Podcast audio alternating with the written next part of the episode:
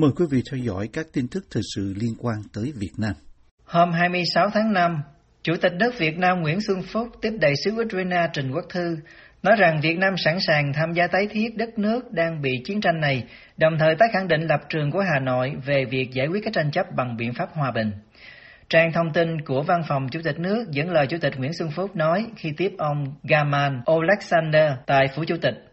Chia sẻ với những thiệt hại và mất mát to lớn mà người dân Ukraine đang trải qua, Chủ tịch nước mong muốn Ukraine sớm ổn định. Trên tinh thần nhân đạo, sẽ chia gắn bó giữa hai dân tộc, cũng như quan hệ đối tác và hợp tác toàn diện hai nước. Chủ tịch nước cho biết Việt Nam đã quyết định hỗ trợ nhân đạo 500.000 đô cho người dân Ukraine thông qua Hội chữ thập đỏ và Liên Hiệp Quốc, đồng thời sẵn sàng hợp tác tham gia tái thiết Ukraine sau này.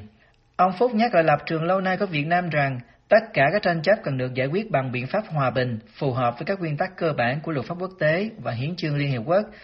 bao gồm tôn trọng độc lập, chủ quyền và toàn vẹn lãnh thổ của các nước, không sử dụng vũ lực hoặc đe dọa sử dụng vũ lực. Truyền thông Việt Nam dẫn lời ông Phúc nói, Việt Nam ủng hộ và sẵn sàng tham gia vào các nỗ lực chung của cộng đồng quốc tế nhằm cứu trợ cho người dân cũng như thúc đẩy đối thoại, tìm kiếm giải pháp hòa bình lâu dài trên cơ sở phù hợp với luật pháp quốc tế. Trước đó, vấn đề tham gia tái thiết Ukraine đã được giới lãnh đạo Việt Nam nêu tại Liên Hiệp Quốc. Hôm 16 tháng 5, khi gặp Phó Tổng thư ký Liên Hiệp Quốc Amina Mohamed ở New York, Hoa Kỳ, Thủ tướng Việt Nam Phạm Minh Chính nói rằng Việt Nam sẵn sàng đóng góp tích cực cho tiến trình ngoại giao, đối thoại và đàm phán cũng như trong tái thiết và phục hồi tại Ukraine.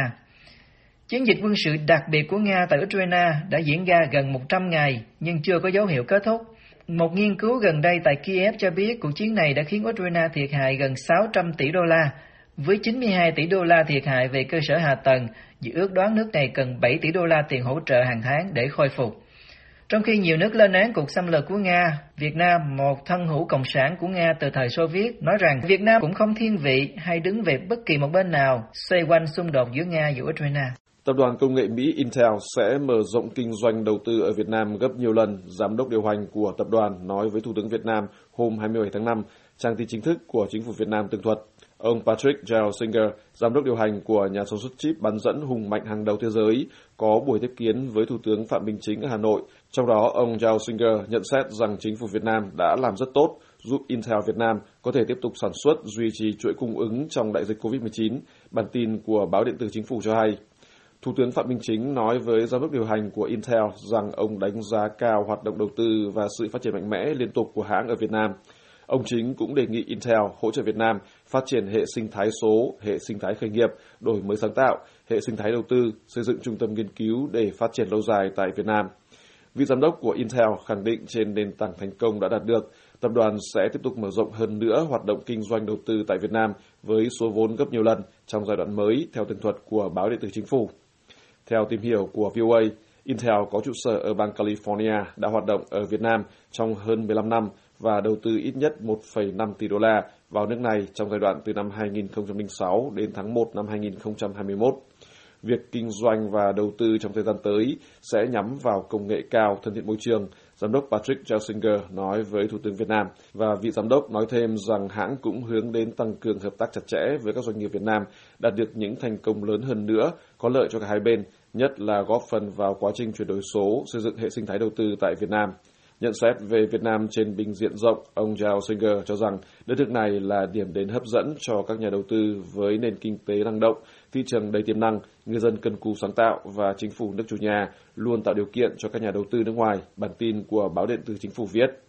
Vẫn trang tin chính thức của chính phủ Việt Nam cho biết rằng trong buổi tiếp kiến với Thủ tướng Phạm Minh Chính, vị giám đốc của Intel cảm ơn và mong muốn chính phủ Việt Nam tiếp tục có những chính sách tạo điều kiện cho Intel và các doanh nghiệp công nghệ cao làm ăn kinh doanh hiệu quả. Về đề nghị này, Thủ tướng Chính giao các bộ ngành địa phương liên quan hỗ trợ tạo mọi điều kiện thuận lợi cho Intel triển khai nhanh chóng các thủ tục theo quy định của pháp luật, báo điện tử chính phủ tường thuật. Giới hữu trách ở tỉnh Tuyên Quang vừa xử phạt 15 tín đồ Hờ Mông theo đạo Dương Văn Mình với tổng cộng hơn 38 năm tù giam và 285 triệu đồng tiền phạt với cáo buộc chống người thi hành công vụ và vi phạm an toàn ở nơi đông người, những cáo buộc mà gia đình bác bỏ. Hôm 24 tháng 5, một tòa án tuyên phạt ông Dương Văn Tu 4 năm tù, ông Dương Văn Lành 3 năm 9 tháng tù và ông Lý Xuân Anh 3 năm 6 tháng tù. Ngoài ra, mỗi ông bị phạt thêm 95 triệu đồng với cáo buộc theo Điều 295 Bộ Luật Hình sự, vi phạm an toàn ở nơi đông người vì cho rằng những người này không đi khai báo y tế và xét nghiệm COVID-19 sau khi đưa ông Dương Văn Mình đến bệnh viện để cấp cứu và đưa thi thể ông Mình về nhà vào ngày 11 tháng 12, 2021 theo gia đình của các bị cáo. Trước đó vào ngày 18 đến ngày 20 tháng 5, một nhóm 12 tín hữu khác, mỗi người bị tuyên phạt từ 2 đến 4 năm tù với cáo buộc chống người thi hành công vụ theo Điều 330 Bộ Luật Hình sự khi họ ngăn cản không cho cơ quan chức năng xét nghiệm COVID-19 đối với thi thể ông Dương Văn Mình và phản đối việc đưa các nữ tín đồ tại tư gia của nhà sáng lập đạo đi xét nghiệm. Trong số 12 người này có ông Lý Văn Dũng, người công khai yêu cầu chính quyền ngưng bạo lực ngày 12 tháng 2, bị tuyên phạt 4 năm tù giam.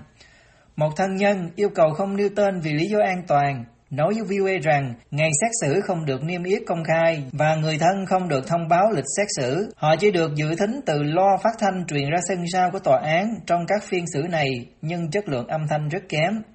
Các phiên tòa này diễn ra giữa lúc chính quyền Việt Nam bị tố cáo đàn áp tôn giáo và sắc tộc thiểu số. Các bị cáo này là tín đồ theo đạo Dương dân Mình, bị nhà nước xem là tà đạo hay cho là tôn giáo bất hợp pháp và cần bị xóa bỏ từ năm 1989 đến nay.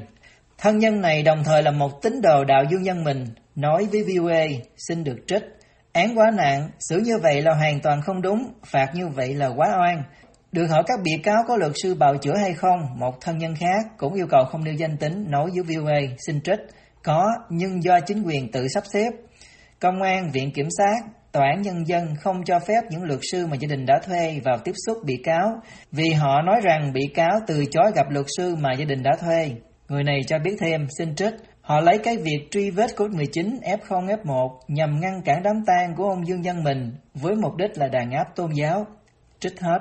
Trước đó, luật sư Nguyễn Văn Miến cho VOA biết rằng ông được người nhà của một số bị cáo trong vụ án này thuê để tham gia bào chữa tại phiên xử, nhưng phía chính quyền nói rằng các bị cáo không có nhu cầu gặp luật sư.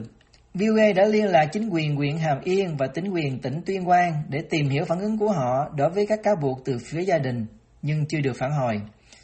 Ông Dương Văn Mình, nhà sáng lập đạo có hơn 10.000 tín đồ, đa phần là người Hờ Mông từ năm 1989, qua đời vào ngày 11 tháng 12 sau căn bệnh ung thư. Khi thi thể của ông được đưa từ bệnh viện về nhà, chính quyền địa phương ở tỉnh Tuyên Quang ập đến nói rằng để chia buồn cùng gia đình và sau đó cưỡng chế tất cả những người nhà, hàng xóm và cả cái xác của ông để đi làm xét nghiệm COVID-19. Sau đó, theo các tín đồ, chính quyền đã tạm giam 46 người, trong đó có nhiều người bị đánh đập và cuối cùng có 15 người bị khởi tố. Bộ Công an Việt Nam tổ chức hội thảo về việc ghi âm ghi hình các cuộc hỏi cung hôm 26 tháng 5 trong đó, một nhân vật lãnh đạo ngành công an muốn sửa luật để thu hẹp hoạt động này theo tường thuật trên các trang mạng của Công an Nhân dân và Công an Thành phố Hồ Chí Minh. Hội thảo diễn ra ở Hà Nội của Bộ Công an mang tên nhận diện những thuận lợi, khó khăn, vướng mắc, nguy cơ về pháp lý trong thực tiễn triển khai công tác ghi âm hoặc ghi hình có âm thanh trong hỏi cung bị can theo quy định của Bộ luật tố tụng hình sự. Hai tờ báo thuộc ngành công an cho hay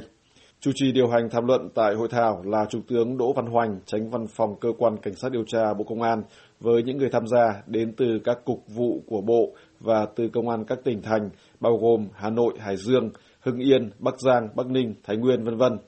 Một báo cáo được đưa ra tại hội thảo cho biết là Bộ Công an đã yêu cầu các nhân viên các đơn vị ở các cấp thực thi nhất quán các quy định mới của Bộ luật tố tụng hình sự năm 2015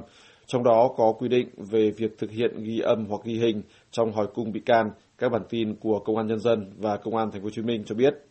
Vẫn theo bản báo cáo, Công an các đơn vị địa phương bước đầu đã tổ chức triển khai việc thực hiện ghi âm hoặc ghi hình trong quá trình điều tra các vụ án. Tuy nhiên, việc triển khai ghi âm hoặc ghi hình hỏi cung các bị can vẫn chưa được triển khai thống nhất trên toàn quốc do nhiều nguyên nhân khác nhau, trong đó có lý do chưa được trang bị cơ sở vật chất.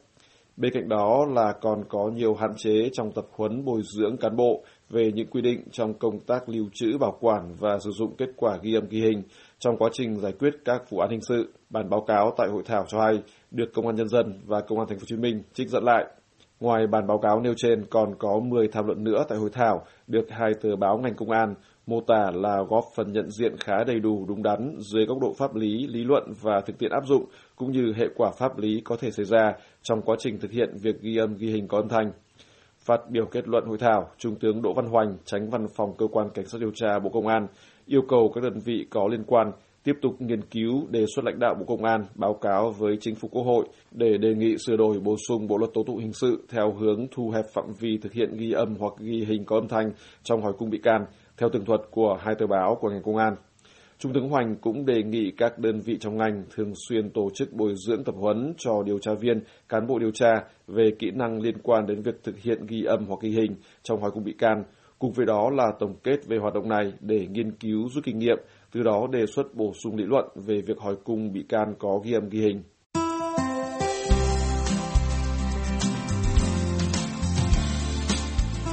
Buổi phát thanh Việt ngữ buổi sáng của đài VOA xin được kết thúc tại đây. Tấn Chương cùng toàn ban Việt ngữ xin kính chào quý khán giả.